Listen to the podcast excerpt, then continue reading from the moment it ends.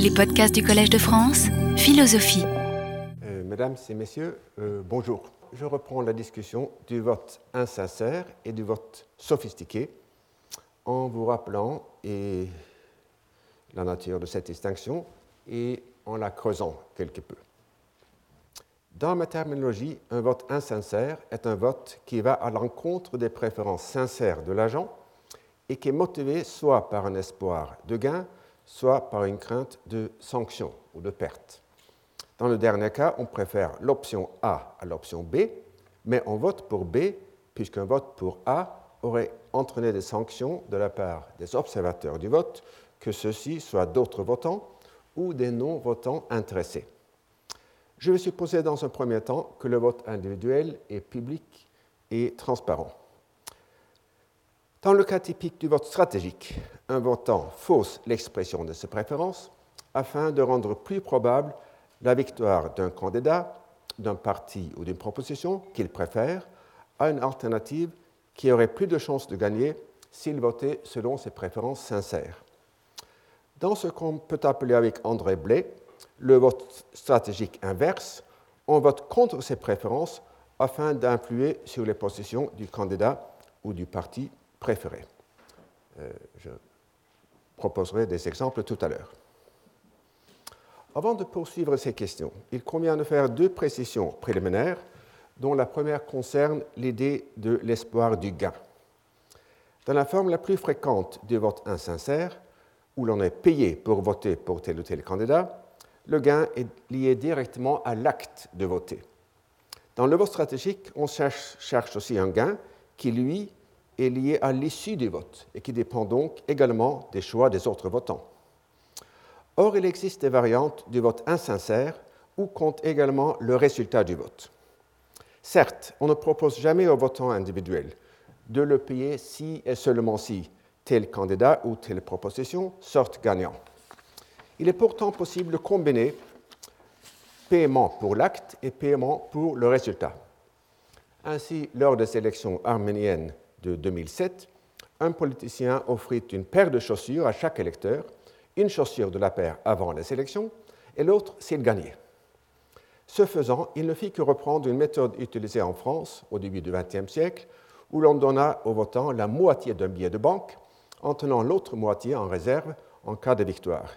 Et vous pourrez consulter sur ce point un petit livre très instructif sur la fraude électorale en France. Le raisonnement derrière ces pratiques semble assez subtil. Partons du fait que dans une élection, la probabilité qu'un seul vote fasse pencher la balance d'un côté ou d'un autre est quasi nulle. Ainsi, si l'électeur accepte la moitié du billet et vote ensuite pour un autre candidat qu'il préfère, il n'aura quasiment rien à perdre du point de vue matériel. Or, du point de vue psychologique, il faut croire que le sentiment que son sort est lié à celui du candidat lui fera tenir sa promesse. On trouve une variante amusante de ce dispositif lors des élections à Taïwan en 2000, décrit dans l'article suivant, euh, dont le titre est Des élections cruciales à Taïwan sont mises en danger par des fonctionnaires du parti qui exploitent la passion pour les paris des électeurs afin d'acheter leur vote. Les organisateurs du Parti nationaliste au pouvoir, le Kuomintang, et des gangsters locaux offrent des gains très élevés pour attirer les voix sur Lien Chan, le candidat du parti. Bien que les sondages indiquent que les préférences sont réparties de manière égale dans cette course à trois chevaux, ils promettent de payer 10 livres pour chaque livre parié sur M. Lien. Les gains offerts pour les deux autres candidats sont seulement de 80 pennies pour chaque livre parié. Albert Sang, un chauffeur de taxi qui aime parier sur les courses à Hong Kong, euh, au Hong Kong Jockey Club, déclare tous les jours beaucoup de gens s'asseoir dans mon taxi. Je leur dis qu'ils devraient voter pour mon candidat. Lien. Cela me rapportera beaucoup plus que les chevaux et cela ne leur coûte rien. Lorsqu'on lui demande s'il pense que ce type de pari est contraire à la démocratie, M. Zhang s'écoule la tête, c'est comme voter. On est libre de choisir sur qui on parie. Bon. Dans ce cas, le pari constitue l'équivalent de la moitié du billet de banque. Et comme dans le cas précédent, l'électeur individuel n'a quasiment aucune influence sur le résultat. En tant que joueur, il cherche néanmoins la meilleure côte. La seconde remarque préliminaire concerne la distinction entre le scrutin secret et le vote public. Je reviendrai plus longuement sur ce sujet, important, mais il convient d'en parler brièvement ici. Et je vous signale d'abord l'existence d'une œuvre magistrale sur le sujet. C'est à peu près la seule monographie qui existe. Öffentliche und private Stimmabgabe. Comme il ressort de ce livre, il existe beaucoup de variantes du scrutin secret, aussi bien que du vote public, et beaucoup de, beaucoup de techniques ingénieuses pour s'informer d'un vote supposé secret. Et dans ce sens, l'expression vote public est trop vague. D'une part, il n'y a pas qu'un seul public, mais plusieurs. Un vote assemblé peut se faire sous les yeux de ses membres et rester caché au regard du monde extérieur.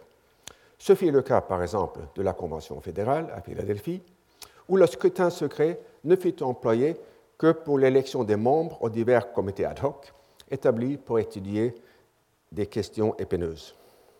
D'autre part, l'antonyme du scrutin secret n'est pas vraiment le vote public, mais plutôt le vote connu. Si d'autres personnes ont le moyen de s'informer du choix d'un électeur, que ce soit avec la connivence de celui-ci ou à son insu, à son insu, le secret est évidemment enfreint. Pour un croyant, l'idée même d'un vote secret est impensable, car Dieu saura toujours dans quel sens on a voté. La pertinence de cette remarque ressort du texte suivant.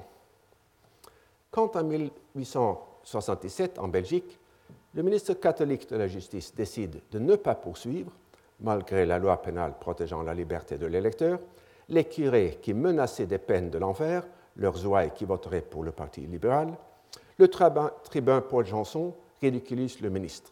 Ce dernier, en mettant en doute le sérieux de pareilles menaces, commettait une véritable hérésie religieuse.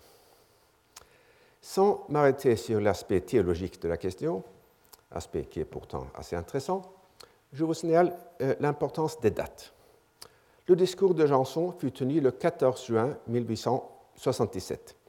Le scrutin secret fut introduit en Belgique par une loi adoptée le 8 juillet, le 9 juillet 1877, la même année.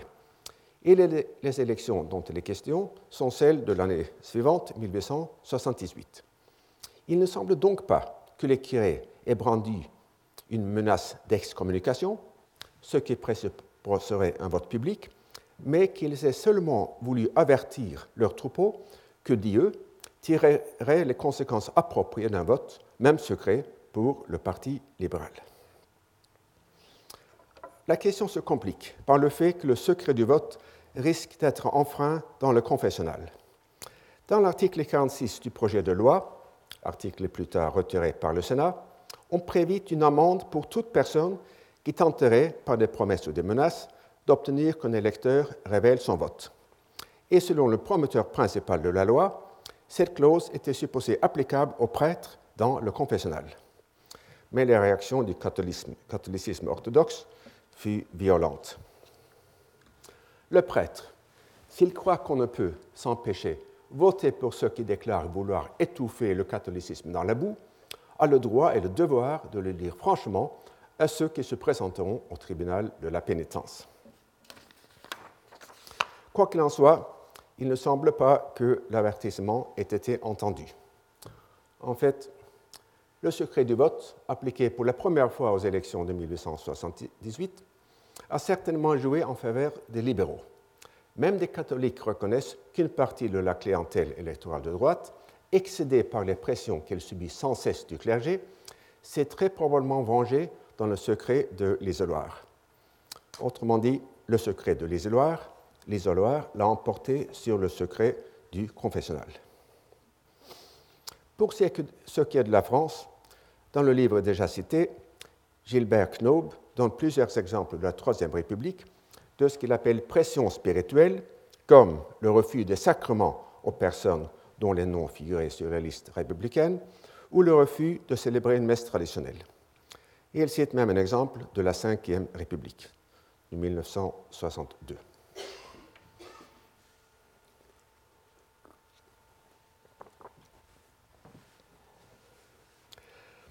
Après ces remarques introductoires, je reviens sur le vote insincère et les mécanismes susceptibles de le produire. Il convient de remarquer que ces mécanismes, quand ils sont à l'œuvre, n'aboutissent pas forcément à un vote insincère. Si l'électeur préfère le candidat A au candidat B, et si le candidat A ignore ce fait, il risque de gaspiller son argent en payant l'électeur pour lui donner sa voix. En fait, il risque même que l'électeur déplace son vote sur le candidat B, soit parce qu'il désire maintenir son autonomie, soit parce qu'il ne désire pas voter pour un candidat qui est prêt à le soudoyer. Pour illustrer le vote insincère, j'ai cité il y a trois semaines la décision de l'Assemblée athénienne en 415 avant notre ère d'entreprendre l'expédition sicilienne. Lors de ce vote, si vive était l'ardeur générale que ceux qui étaient d'un avis différent se gardaient bien de manifester leurs sentiments, par crainte de paraître mal intentionnés à l'égard de la cité. Et j'ai cité également deux exemples plus récents de ce phénomène. Le premier à propos des débats de l'Assemblée constituante de l'été 1789 et le second à propos du, passage du Civil Rights Act par le Congrès américain en 1964. À ce propos, il m'a semblé utile de faire une petite classification des modes d'influence que peuvent exercer, qui peuvent s'exercer sur les électeurs. Donc, il y a d'une part les deux effets possibles, le gain la perte, et d'autre part les trois causes qui peuvent produire ces effets. Et comme d'habitude, je m'excuse des, des accents disparus ou déformés soit anticipation des réactions spontanées ex post, soit des déclarations ex ante, soit des actions ex ante. Euh,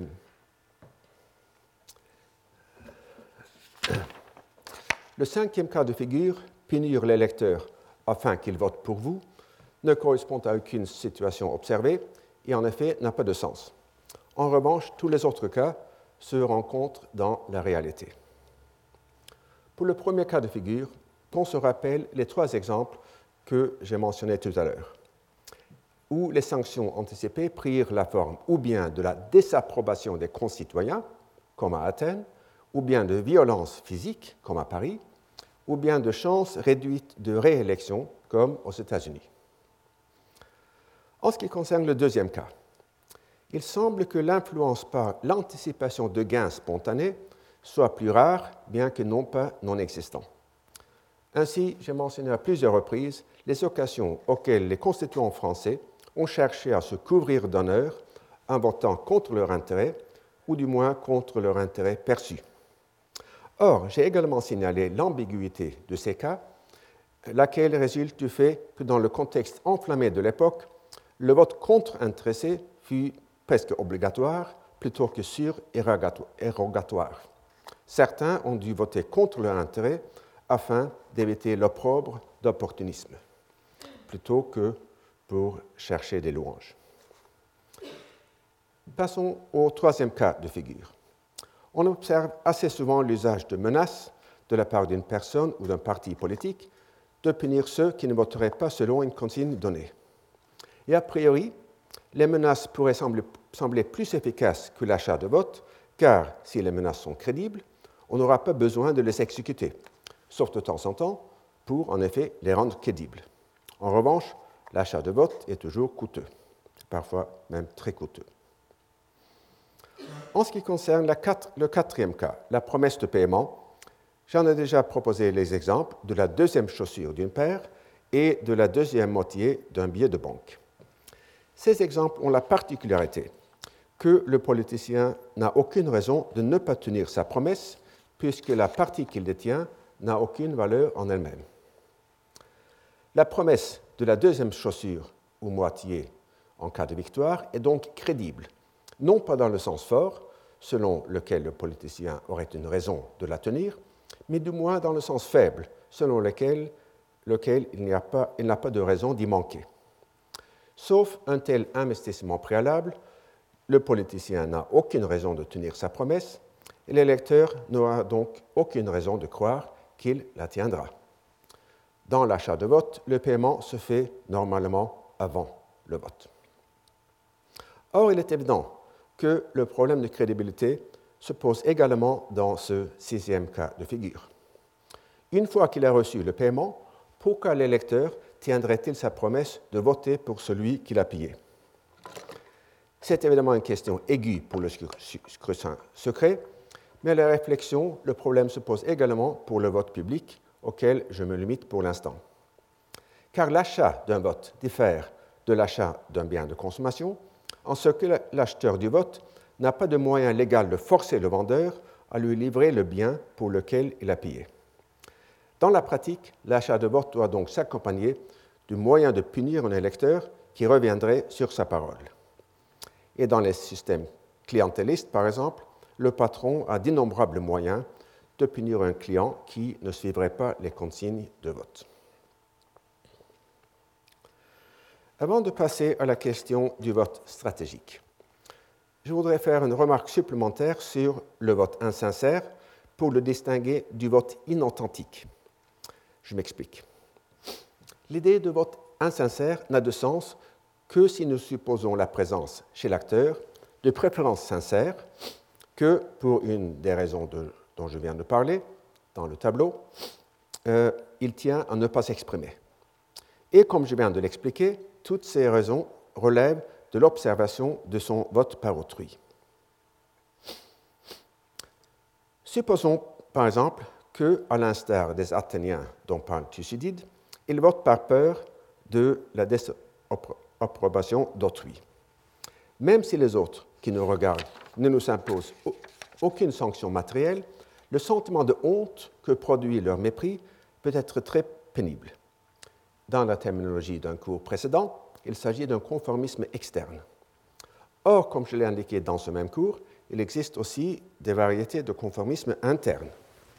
Par exemple, le fait de savoir qu'on ne pense pas comme les autres provoque un sentiment déplaisant qui, à son tour, induit le conformisme interne.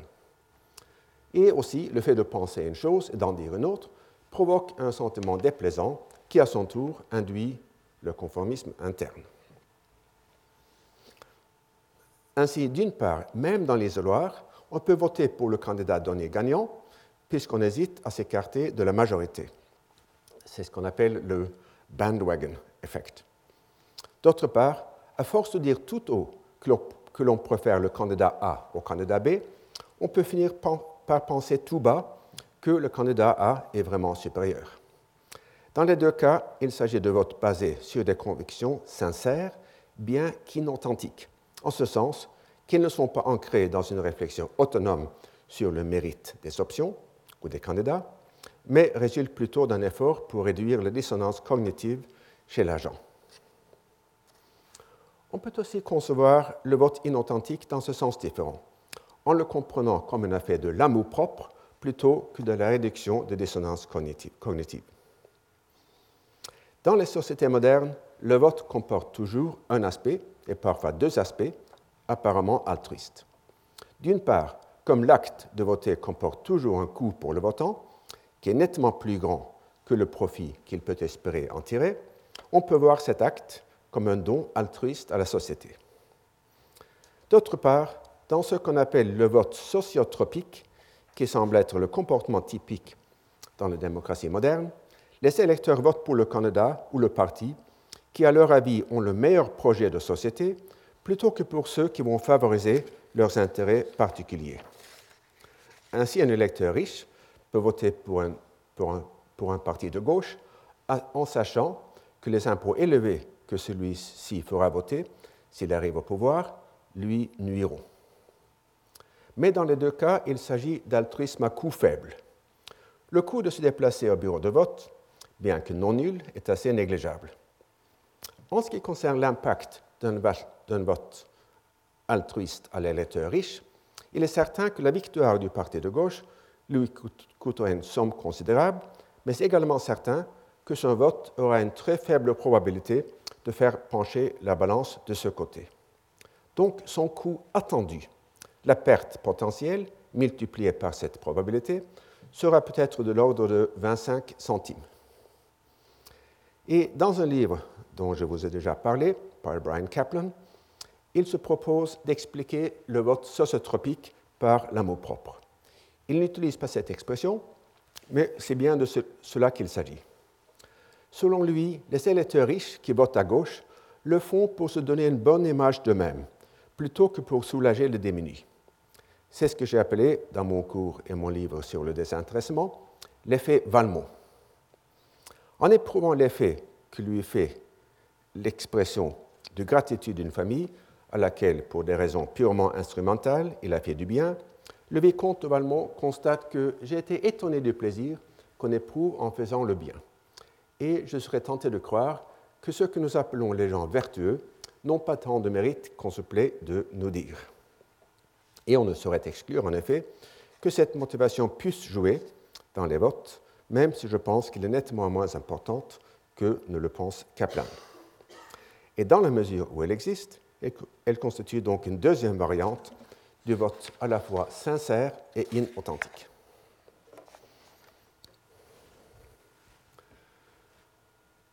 Je passe maintenant au vote sophistiqué, parfois appelé aussi vote stratégique. C'est un sujet en lui-même très sophistiqué dont je suis loin de maîtriser les détails techniques. Mais en simplifiant un peu, je pense qu'on peut poser le problème de la manière suivante.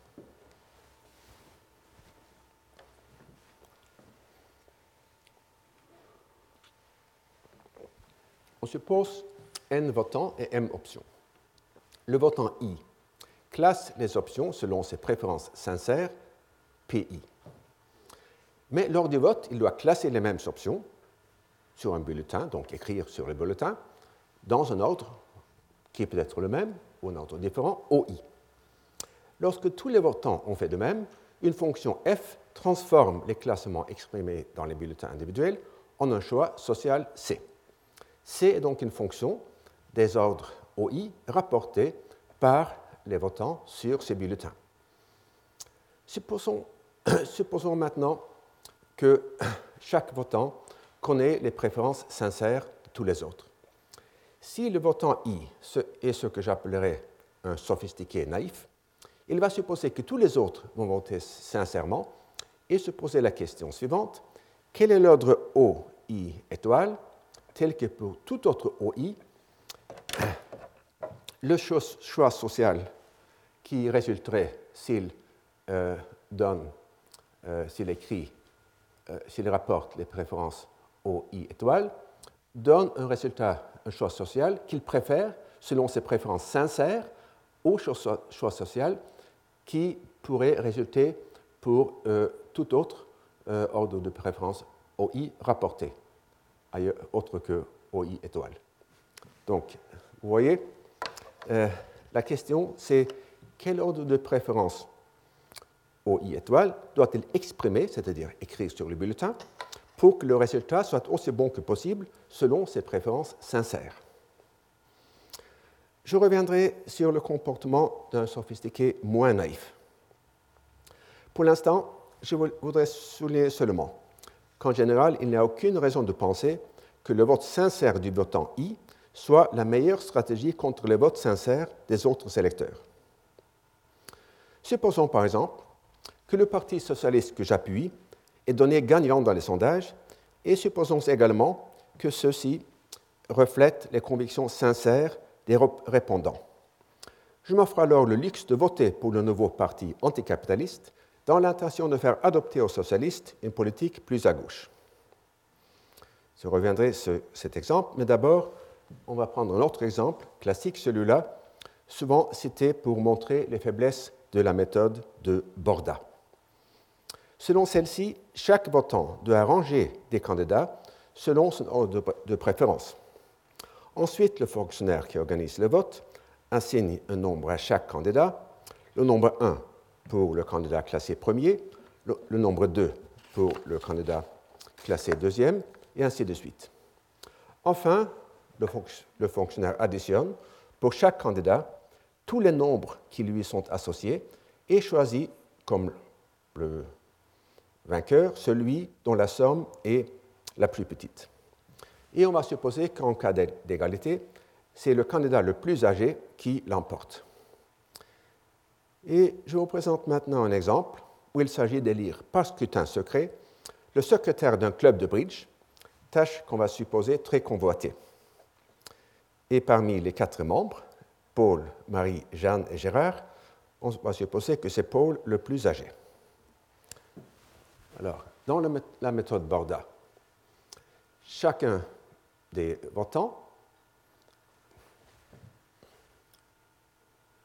classe euh, les candidats, c'est-à-dire les mêmes personnes, dans des ordres qui donnent lieu à les nombres indiqués. Donc pour Paul, il se place lui-même en premier, puisqu'il convoite euh, ce poste.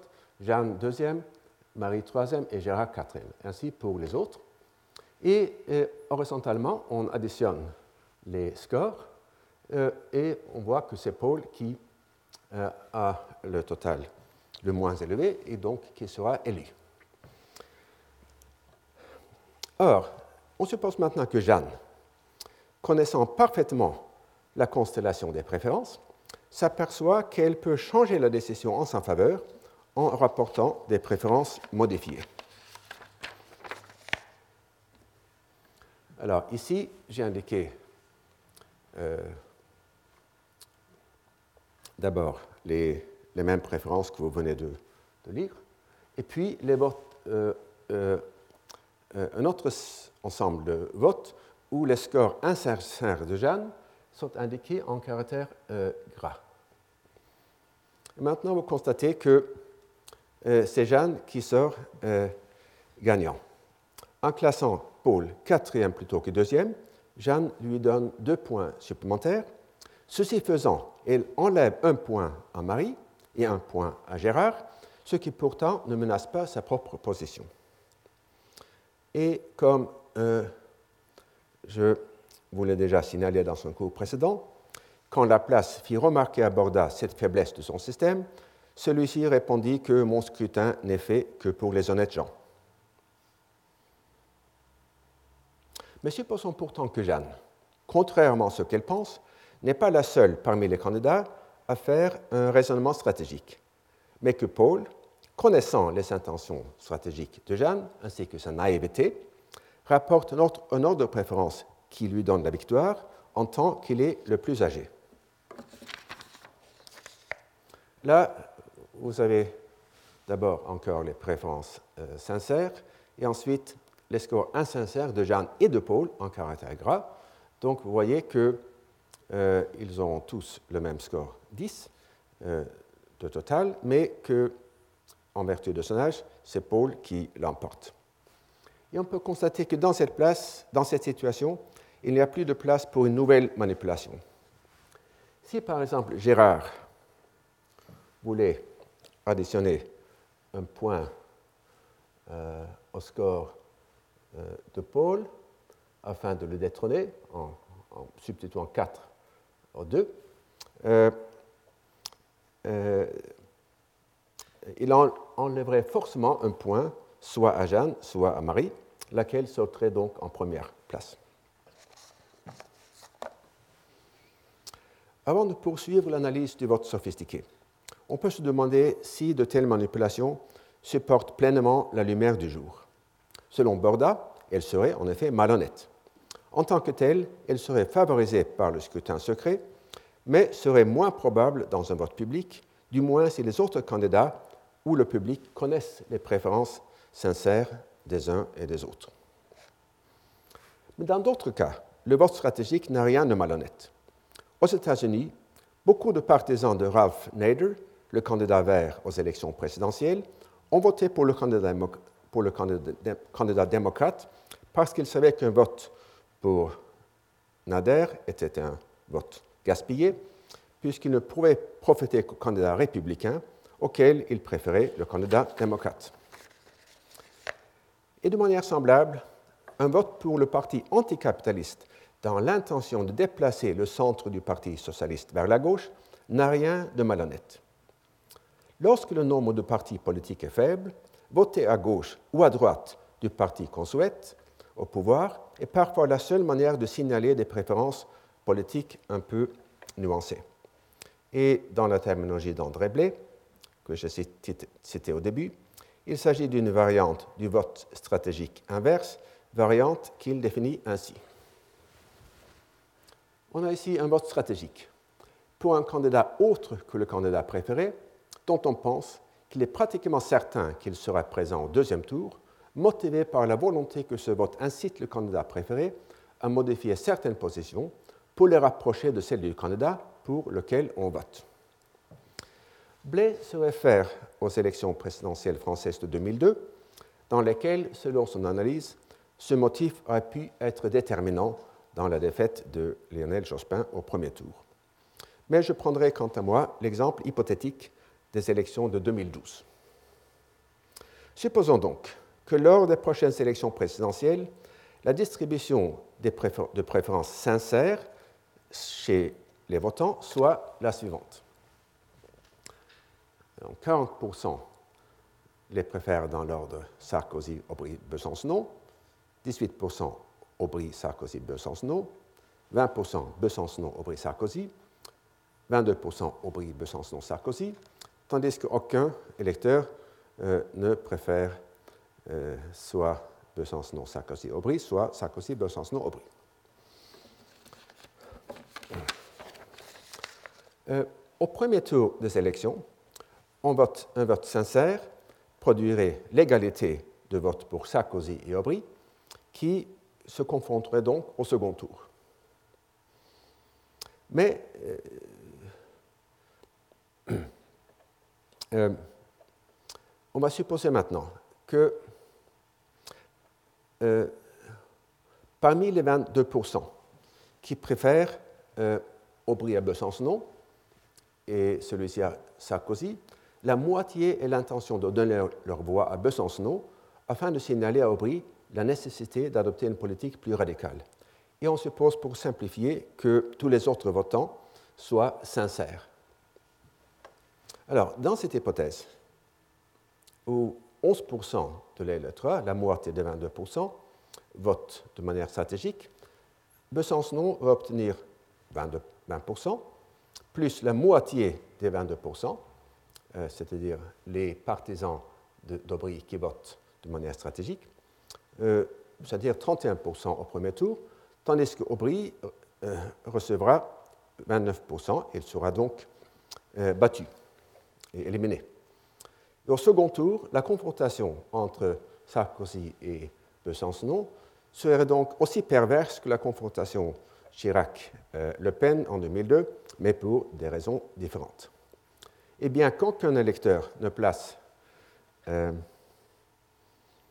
euh, Aubry en dernière place, selon ses préférences sincères, euh, elle n'arrive pas au second tour. Cet exemple repose sur un mécanisme précis que, dans mon cours sur l'irrationalité de l'année dernière, j'ai appelé l'effet du frère mineur. L'expression est empruntée à Merleau-Ponty, euh, c'est un texte que j'ai lu il y a une quarantaine d'années, mais que je n'ai pas pu retrouver, où il dit Autrui est toujours un frère mineur. Nous ne prêtons pas aux autres la même capacité à l'action stratégique que nous nous reconnaissons à nous-mêmes. Par exemple, puisque le parti politique que je soutiens est donné largement gagnant dans les sondages, je m'offre le luxe de rester chez moi plutôt que d'aller aux urnes le jour des élections.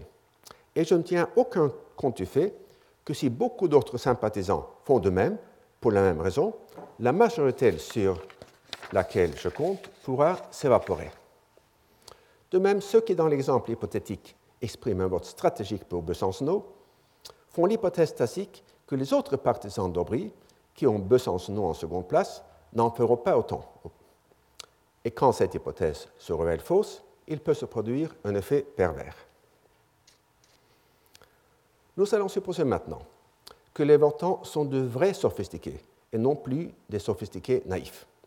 Ils sont tous pleinement conscients non seulement de la distribution de préférences sincères concernant les candidats, mais aussi du désir chez certains candidats, chez certains partisans d'Aubry, d'améliorer le score de Besançon sans pourtant mettre en danger la victoire d'Aubry ou le passage d'Aubry au second tour.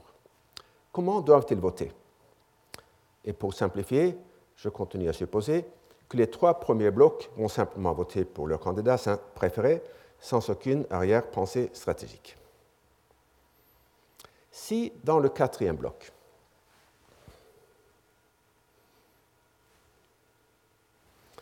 euh, 25% euh, votaient par, pour Besançon, c'est-à-dire 5,5% de l'électorat total, il obtiendrait à peu près 25% des votes au premier tour, avec un score de 35% pour Aubry. Supposons que ce soit en effet le résultat optimal pour les 50% du bloc qui souhaitent envoyer un message gauchiste à Audry. La question se pose, pose donc, parmi les 50% du quatrième bloc qui va exprimer un vote sincère, qui va exprimer un vote sincère et qui un vote stratégique? Il s'agit donc d'un sous-ensemble, d'un sous-ensemble, d'un sous-ensemble. Il faut que la réponse constitue un équilibre dans le sens de la théorie des jeux, c'est-à-dire un ensemble de choix tel que chacun d'entre eux est optimal étant donné le choix de tous les autres. Et la théorie des jeux démontre, et c'est en effet assez intuitif, qu'il y a un très grand nombre d'équilibres en stratégie pure et un seul équilibre en stratégie mixte. Et pour comprendre cette idée, supposons que le quatrième bloc comporte 12 millions de votants, dont 6 millions aimeraient obtenir une radicalisation d'Aubry. S'ils votaient tous pour Besançon, Aubry ne passerait pas au second tour. Donc c'est un effet qu'il faut éviter. Ils doivent donc se répartir de sorte que 3 millions votent pour Aubry et 3 millions pour Besançon. Et un équilibre en stratégie pure consiste simplement en une répartition des 6 millions en deux sous-groupes distincts de 3 millions chacun. Mais le nombre de telles répartitions est vaste, astronomique même, et il n'existe aucun mécanisme qui permette à l'une d'elles d'émerger spontanément comme le choix commun. Et de plus, il existe un équilibre, un seul, dans lequel chacun se décide à pile ou face, ce qui, par la loi des grands nombres, produira la proportion 50-50 désirée. Comme je l'ai démontré longuement dans mon cours de l'année dernière, la réalisation de ce dernier, dernier équilibre en stratégie mixte constitue une hypothèse absurde. Autrement dit, aucun équilibre ne s'impose. On peut donc tirer de cet exemple les deux leçons suivantes. Premièrement, les actions d'individus qui sont caractérisées par une fausse sophistication risquent de se retourner contre elles-mêmes. Deuxièmement, des individus vraiment sophistiqués risquent de ne pas être capables de déterminer quel est leur choix optimal. La première conclusion relève de l'irrationalité des individus, car un agent qui base ses choix sur l'hypothèse qu'autrui est moins rationnel que lui-même est, par ce fait même, irrationnel.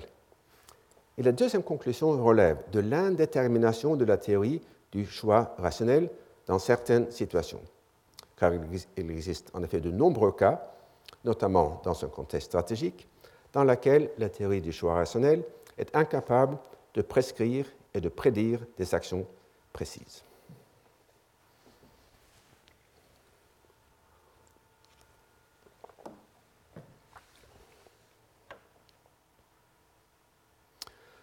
Donc, je quitte euh, euh, pour y retourner un peu plus tard la question des votes euh, insincères et sophistiqués.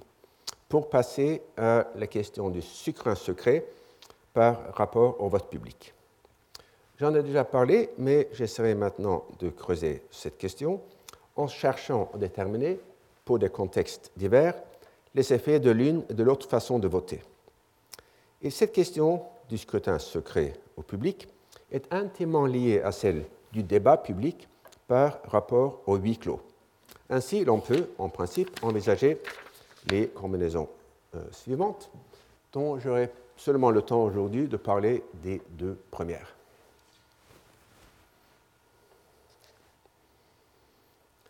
À propos de cette table, je vais d'abord développer rapidement quelques précisions que j'ai faites dans un cours précédent. La publicité minimale, pour ainsi dire, est celle qui s'ensuit du fait que l'acte en question est observé, constaté par les autres membres du comité ou de l'Assemblée. Et les débats sont évidemment toujours publics dans ce sens, sauf dans un cas littéral de dialogue de sourds. Le vote, en revanche, peut ne pas l'être. À cette publicité minimale, on peut ajouter soit un procès verbal publié dans les journaux, soit la présence d'une assistance dans les galeries, soit les deux. Selon Bentham, comme nous l'avons vu, les deux méthodes sont nécessaires. Dans les sociétés contemporaines, elles se combinent par la retransmission en direct des débats Parlement, à cette différence près que l'audience n'a pas ou n'a pas encore la possibilité de siffler ou d'applaudir. En ce qui concerne le vote, le résultat global, c'est-à-dire proposition acceptée ou rejetée, est normalement rendu public, car une loi ne peut avoir d'effet sur les comportements que s'il est connu par les citoyens. Et j'exclus ici, bien sûr, les décisions qui ont surtout la fonction de régler les actions ou la situation des gouvernants.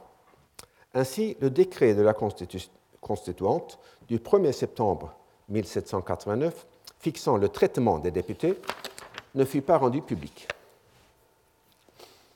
Ensuite, deuxième degré de publicité, on peut rendre public le nombre des voix pour ou contre la loi, et enfin, on peut rendre public le nom des personnes ayant voté pour et contre.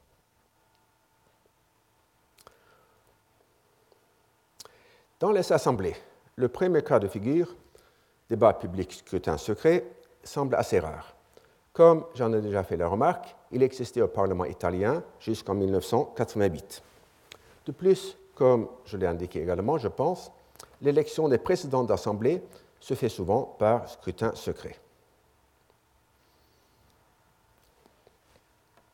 D'une part, ce cas de figure offre la possibilité de comportements hypocrites, puisque les députés peuvent arguer publiquement pour une proposition tout en votant contre.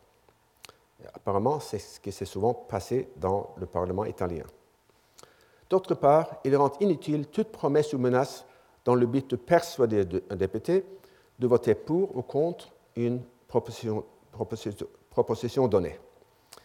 De manière plus précise, l'échange de votes, le log rolling, est impossible dans le régime du scrutin secret, car personne ne peut vérifier qu'une promesse donnée soit tenue.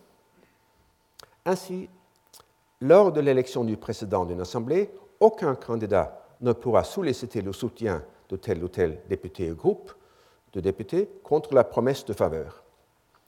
Il est possible, mais je n'ai pas pu le vérifier, que cet effet du scrutin secret explique en effet qu'on s'en sert dans ce cas particulier de l'élection du président d'Assemblée.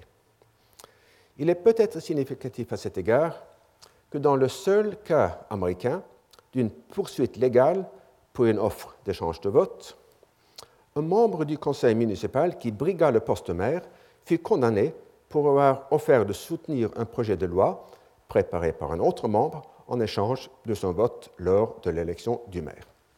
Ce n'est pas tout à fait la même chose que l'élection du président de l'Assemblée, mais euh, c'est une certaine similarité.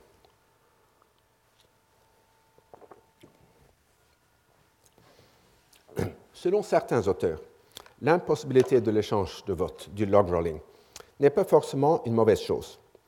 Car même si l'échange de vote profite, presque par définition, deux échangistes, il peut nuire à des tiers et même leur imposer des pertes qui dépassent les gains totaux pour les deux autres. Et on peut même construire des exemples dans lesquels tout le monde perd, à la longue, par un système qui permet l'échange de vote, comme vous pouvez les consulter dans cet article. La fréquence et l'importance empirique de cet effet pervers sont pourtant difficiles à déterminer. Selon des auteurs, il explique néanmoins la mauvaise renommée de cette pratique. En anglais, l'échange de vote, parfois appelé log rolling, est aussi souvent désigné par le mot de horse trading, commerce de chevaux, sans doute pour en indiquer le caractère sordide. Et sur ce point, je vous renvoie aussi au travail suivant, très utile, et comme l'indique le titre de cet article, l'achat de vote, l'auteur traite l'échange de vote dans son assemblée comme analogue à l'achat de vote auprès des électeurs. Et d'un point de vue abstrait, les deux actions sont en effet semblables. Et dans l'État de Wisconsin, l'échange de vote dans l'Assemblée est interdit et punissable d'amende ou de prison ferme, sans doute pour les mêmes raisons qui sont invoquées pour interdire l'achat de vote. Jusqu'à maintenant, il n'y a pas eu une seule poursuite pour ce délit, qui est sans doute facile à cacher aux observateurs externes. D'une part, la promesse d'un échange de vote doit se faire en secret, mais d'autre part, elle dépend pour sa crédibilité du caractère public du vote lui-même. Avec le scrutin secret dans une assemblée, non seulement les promesses et les menaces n'ont pas de prise, mais le conformisme externe et interne, dont j'ai parlé tout à l'heure, perdent également beaucoup de leur force. Selon Bentham, il convient pourtant de signaler que le scrutin secret n'est pas le seul moyen de réduire le danger ou le risque de conformisme. Dans son livre Tactique des assemblées politiques délibérantes, Bentham propose la simultanéité des votes comme un autre remède au danger du conformisme. Selon lui, il faut que le vote soit d'une part public pour que les électeurs puissent tenir, tenir les députés responsables de leur vote. L'anticipation des réactions du public exerce, à son avis, une influence désirable sur les députés. Mais pour éviter l'influence non désirable qui consiste dans le conformisme, le vote doit être d'autre part simultané, de sorte que personne n'ait l'occasion d'aligner son vote sur celui de la majorité ou de députés importants. Sans doute, comme l'observe Bentham, un député qui est déjà sous l'influence d'un patron essaiera d'anticiper le vote de celui-ci et de s'y conformer. Or, même si l'on ne saurait éliminer complètement le conformisme, la simultanéité en réduit l'importance. Si la simultanée est souhaitable pour le vote, elle est évidemment impossible pour le débat, sauf dans la cacophonie. Comme le nota Bentham dans son analyse de l'Assemblée de Haute-Guyenne que j'ai citée dans un cours précédent, l'ordre de la prise de parole est susceptible d'être très important, notamment lorsque chaque opinant ne peut s'exprimer qu'une seule fois. Dans l'exemple de Bentham, vous vous rappelez qu'il est en train de donner des conseils au Louis XVI pour euh, l'organisation des États généraux. Supposons que ce régime de la prise de parole selon un ordre fixe soit adopté aux États généraux, consistant, par exemple, de 1100 membres. Celui qui parle le premier peut espérer de persuader 1099, l'espoir de son voisin est limité à 1098, et ainsi de suite, jusqu'au dernier qui n'aura personne sauf lui-même qu'il puisse impressionner par son éloquence. Euh, je vous rappelle que dans l'Assemblée de Haute-Guyenne, comme souvent dans les assemblées de l'Ancien Régime, les membres opinèrent l'un après l'autre par des votes justifiés. Si, au contraire, chacun exprime d'abord son opinion sans faire enregistrer son vote, et que le vote ne se fait que lorsque le dernier aura parlé, c'est celui-ci qui aura la plus grande influence, car il pourra tenir compte et répondra compte et répondra à toutes les opinions déjà exprimées. Pour égaliser l'influence, il faudrait permettre à chacun de reprendre la parole, ce qui pourtant peut entraîner des inconvénients pratiques. Si le temps ne permet à chacun de prendre la parole qu'une seule fois, on peut néanmoins établir l'égalité d'influence ex ante en déterminant l'ordre de prise de parole par le tirage au sort. Et c'est en effet une pratique fréquemment employée dans les organismes internationaux contemporains. Si donc le premier cas de figure, débat public, scrutin secret, est rare dans les assemblées, il se pose très fréquemment dans les élections. Il y a d'abord un débat public à l'échelle de l'électorat, local ou national, suivi d'un vote secret. Et à ce propos, je voudrais tracer une connexion entre le vote acheté ou forcé, le suffrage limité et le scrutin secret. À l'époque révolutionnaire en France, aussi bien qu'aux États-Unis, on rencontre souvent l'argument suivant contre le droit de vote de ceux qui ne sont pas propriétaires ou contribuables. Si ceux-ci, disait-on, avaient le droit de voter, leur vote serait acheté ou extrait de force par les riches, dont le pouvoir politique s'en trouverait renforcé. Il est donc dans l'intérêt même des pauvres qu'ils n'aient pas le droit de voter. Cette idée n'était pas nouvelle.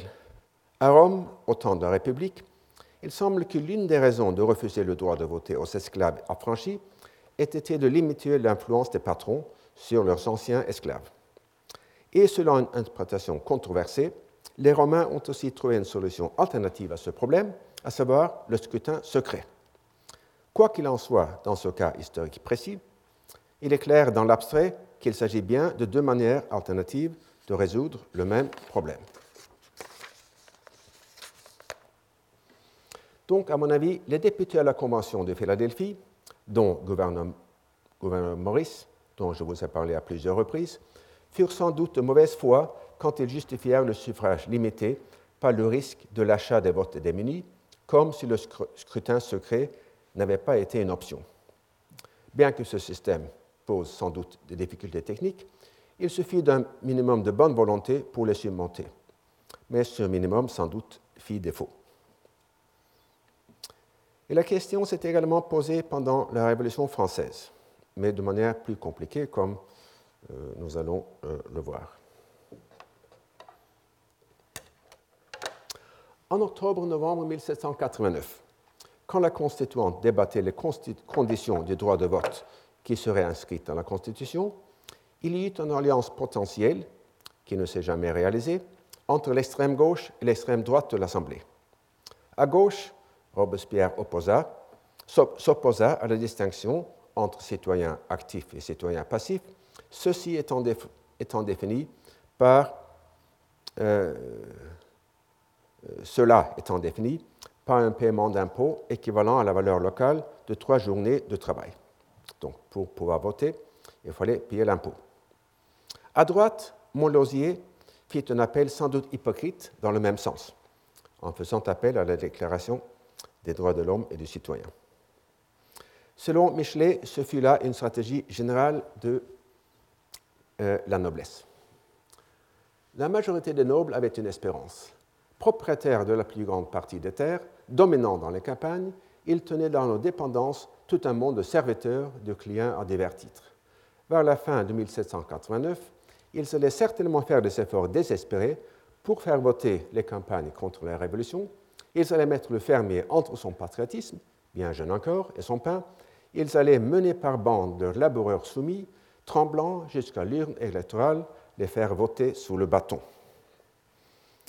Mais selon Jaurès, qui commande ce texte, il n'y avait, pas vraiment de dessin politique organisé du côté droit, car l'intervention du seul monde Losier, qui fit toujours dans son propre parti original, un isolé, ne suffit pas à révéler un plan, et moins encore à le réaliser. Même donc, si pour Jaurès il n'y eut pas de complot des nobles, il affirme ailleurs que la situation objective de dépendance des pauvres menaça la Révolution. Dans un texte, à mon avis, très intéressant. Les bourgeois révolutionnaires avaient en effet quelques raisons de redouter que les pauvres fussent une clientèle électorale toute prête pour les nobles et les moines, je m'excuse des coquilles, pour les riches gentilshommes et les riches abbés. Bonnet, dans le journal La Sentinelle du Peuple, avait parlé en termes admirables de ces forces populaires asservies et menées au combat contre la révolution libératrice. Nous sommes obligés de tirer sur vous, mais pour vous délivrer.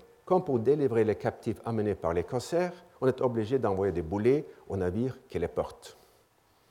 La bourgeoisie avait donc raison de redouter que le prolétariat le plus pauvre, ou qu'une partie tout au moins de ce prolétariat, fut par dépendance et inconscience un instrument de contre-révolution. Et ce n'est pas seulement comme classe propriétaire, c'est aussi comme classe révolutionnaire qu'elle se défiait de cette foule obscure. Sans doute ces deux craintes se mêlaient dans son esprit. Elle redoutait que le prolétariat anarchique ébranlât la propriété, et elle redoutait que le prolétariat servile compromit la révolution. Mais afin de sauvegarder et de protéger la révolution, si c'était là son but, la bourgeoisie révolutionnaire avait pourtant un moyen efficace à, sa disposition, à savoir le scrutin secret. Si sa crainte principale avait été que les pauvres, avait été que les pauvres soient amenés à voter dans l'intérêt des nobles, ce moyen, rigoureusement utilisé, aurait suffi. Et le fait qu'on a préféré les exclure du vote suggère, à mon avis, que l'on en craint également que dans un scrutin secret, ils ne votent selon leur intérêt propre. la bourgeoisie révolutionnaire ne pouvait pas ne pas sentir la tension qui existait entre la Déclaration des droits de l'homme et des citoyens, qui semblait accorder le droit de vote à chaque citoyen, et la création du, sens, même assez modeste. Et pour compléter ce tableau, je vous rappelle la proposition par laquelle Lustalo, l'éditeur du journal de loin le plus vendu à l'époque, voulait réconcilier l'égalité formelle et l'inégalité réelle. C'est un texte que j'ai déjà projeté, mais qui me semble aussi euh, pertinent pour la discussion d'aujourd'hui. Donc, nul citoyen ne doit être privé de la faculté de voter par le droit. Et il importe que par le fait, tous les prolétaires, tous les citoyens susceptibles d'être très facilement corrompus en soient privés. C'est du moins ce qui avait lieu à Rome dans les comices par Centurie. C'est aussi ce que l'on peut facilement obtenir par un choix habile des lieux où les citoyens sont obligés de se rendre pour tenir les assemblées qui doivent députer directement.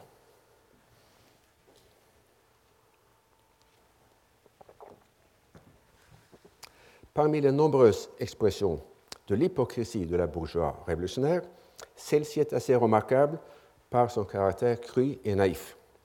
Car Lustalot écrit en effet comme si ses propos dédaigneux n'allaient jamais venir à la connaissance de ceux qui en furent l'objet. Je reviens maintenant à la deuxième combinaison de débat et de vote, c'est-à-dire euh, le débat public combiné avec le scrutin public, qui est évidemment très souvent observé. Mais encore convient-il de nuancer Dans beaucoup d'assemblées, la déclaration d'un vote positif ou négatif se fait par la présidence à partir d'une inspection visuelle globale des assises élevées sans détermination quantitative précise. Et même lorsqu'il y a un appel nominal, les nombres précis ne sont pas forcément publiés. Et je vous citerai à ce propos un passage éclairant d'un ouvrage fondamental d'André euh, Castaldo sur les méthodes de travail de la constituante. On s'est à plusieurs reprises préoccupé dans la constituante, euh, ou plutôt parmi les historiens, de savoir pour quelles raisons le procès verbal ne donne, ne donne aucune indication sur le nombre de voix par lesquelles un décret était ou non adopté.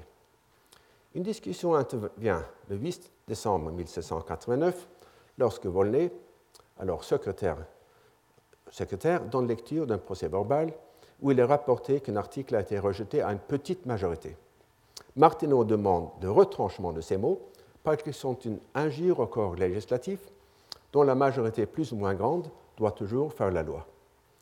Malgré les arguments de Volney, la constituante décide de supprimer le passage incriminé et par la suite, elle maintiendra le principe rappelé par Martineau. On trouve là l'une des manifestations les plus nettes d'une théorie de CIS, reprenant l'idéologie rousseauiste. L'unanimité immédiate et le vote concret n'a pour objet que de dégager des intérêts particuliers la volonté générale. Celle-ci, une fois connue, il importe que rien ne vienne l'altérer. Donc les 49% minoritaires euh, doivent accepter que les 51% expriment la volonté générale. En remontant au 29 août, il est possible démêler un peu plus finement les, les mobiles de ce refus. Lors du débat sur la sanction royale, Mirabeau demanda l'appel nominal. Mounier renchérit en demandant qu'en recueillant les voix, on fasse deux colonnes l'une portant les noms de ceux qui votent pour la motion et l'autre les noms de ceux qui votent contre. Selon un texte contemporain cité par Castaldo, sans attribution, cette méthode, qui d'abord a eu ses partisans, n'a cependant pas été admise, parce qu'on a observé qu'il pourrait en résulter une division fatale et durable, qu'il était de la dignité de l'Assemblée que ces décisions portassent le caractère de l'unité, que tous les députés, députés étant soumis à la volonté générale, comme à la suprême loi, la minorité est censée confondre sa volonté dans celle de la majorité dès qu'elle était connue. Euh, je vous ai déjà expliqué, je pense dans l'une des premières conférences du cours, en quoi cette conception de la volonté générale, qui est censée être révélée plutôt que déterminée par le vote majoritaire, me semble mythique ou mystique, et je n'y reviendrai pas. Ici, je voudrais seulement examiner l'argument que dans le numéro 34 du Courrier de Provence, Mirabeau opposa à la proposition de Mounier, à savoir que, comme il écrit, ces listes seraient contraires à la liberté des opinions. Établir une liste de ceux qui votaient pour et contre serait contraire à la liberté des opinions. La phrase est énigmatique, mais une lecture possible est la suivante. Si les députés savaient, avant de voter, que leur vote individuel serait rendu public, ce savoir aurait un effet paralysant sur la formation et surtout sur l'expression de leurs opinions. Je vous ai cité dans un cours précédent les affirmations de Lali Tondandal et d'Adrien Duquesnoy, selon lesquelles même l'appel nominal pouvait fournir une arme dangereuse à ceux qui voulaient harceler ou persécuter les critiques des projets radicaux. Donc, même si Mirabeau fut prêt à accepter ce risque, il résista à la révélation et à la divulgation formelle et explicite de l'identité des votants. Je vous remercie de votre attention. Retrouvez tous les podcasts du Collège de France sur www.collège-de-france.fr.